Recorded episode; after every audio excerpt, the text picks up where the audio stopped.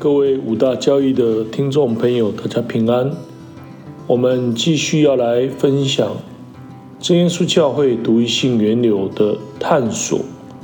在第三个段落，我们想要分享的是独一的救赎主。独一的救赎主，救赎主的这一个词，是以色列百姓因为在埃及。啊，做奴隶所发的哀声，而神就以这救赎主的工作来救赎以色列百姓出埃及、过红海以及进迦南。诗篇七十八篇三十五节里面谈到，他们也追念神是他们的磐石。至高的神是他们的救赎主，然后亚伯拉罕的后裔建立了以色列国。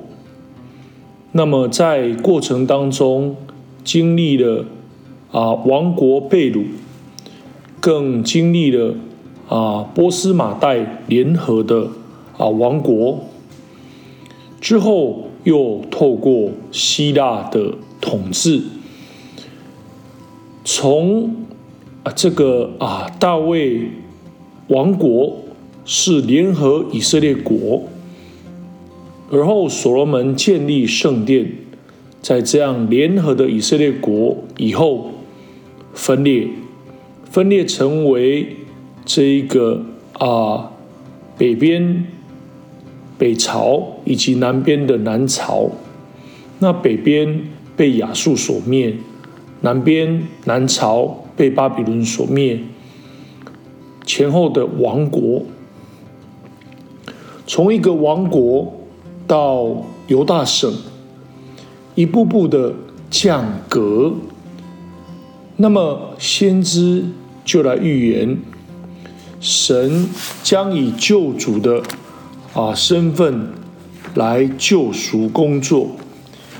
以赛亚书四十九章的二十六节，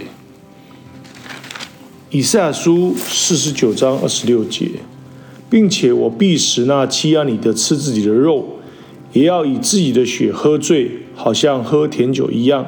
凡有血气的都必知道，我主是你的救主，是你的救赎主，是雅各的大能者。更从旧约最后的一位先知啊马拉基，从神借着马拉基而得神的末世来看，重建圣殿以后，犹大百姓和祭司的信仰逐渐败坏，所以神的咒诅。临到百姓来施行管教，虽然神的公义临到，但是神却也是信实且是慈爱的。而救赎主的啊预言，也就是从救赎经纶中的延续，从马拉基的预言可以看到，马拉基书三章一节，你们所寻求的主。必忽然进入他的殿，立约的使者，就是你们所仰慕的，快要来到。这位立约的使者，就是未来救主救赎计划的来临。那么，在亡国之后，神救赎经文中救赎主的工作以及身份，如何在圣殿被毁之后？按着预言中的话语来实现，我们会一步一步的来做一个探讨。早在这一个亚当跟夏娃犯罪以后，被赶出伊甸之前，就预言着女人的后裔要伤蛇的头。这个预言其实就说明了，未来基督要彻底战胜罪与死亡，并撒旦。当主耶稣复活升天之前，摩西的律法、先知的书、诗篇上所记着，凡指着耶稣的话，都必须应验。也就说明这三段的经文中，有着弥赛亚，也就是基督的预言，而耶稣就是基督。以赛亚书中有关于基督从降生到受害完整的预言，所以从以赛亚书第七章，基督的预言就这么来说着：必有童女怀孕生子，给他起名叫以马内利，就是神与我们同在的意思。而这段的经文也印证在马太福音里面。到以赛亚书九章，更清楚的来勾勒出弥赛亚国度的一个应许。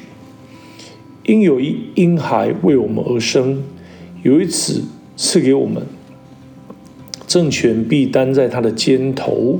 他名称为奇妙测试，全能的神，永在的父，和平的君。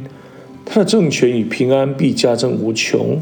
他必在大卫的宝座上治理他的国。以公平公义使国坚定稳固，从今直到永远。万军之主的热心必成就这事。另外一方面，神对亚伯兰的应许，也会因着救主基督的来临，借着单一理来说出，在未来会建立一个永不败坏的国度。因此，被掳归回的先知。撒加利亚就这么来说着：“我必除灭以法莲的战车和耶路撒冷的战马，征战的弓也必除灭。他必向列国讲和平，他的权柄必从这海管到那海，从大河管到地极。神应许的边界，从过去神对亚伯拉罕的应许。”也就是从北边的伯拉大河到南边的埃及小河，会逐渐的扩张到地极，以此说明救恩从过去仅限于以色列这个国度，并且有着疆界的限制，将会借着基督的救恩，用着和平的手段，将福音传到地极。那么，我们在这个部分就先谈到先知预言、救赎主的来临以及国度应许。那么，我们会在接下来继续来谈谈啊，道成肉身的救赎主。感谢主，那我们今天的分享就到这里。各位听众朋友，平安，下次再会了。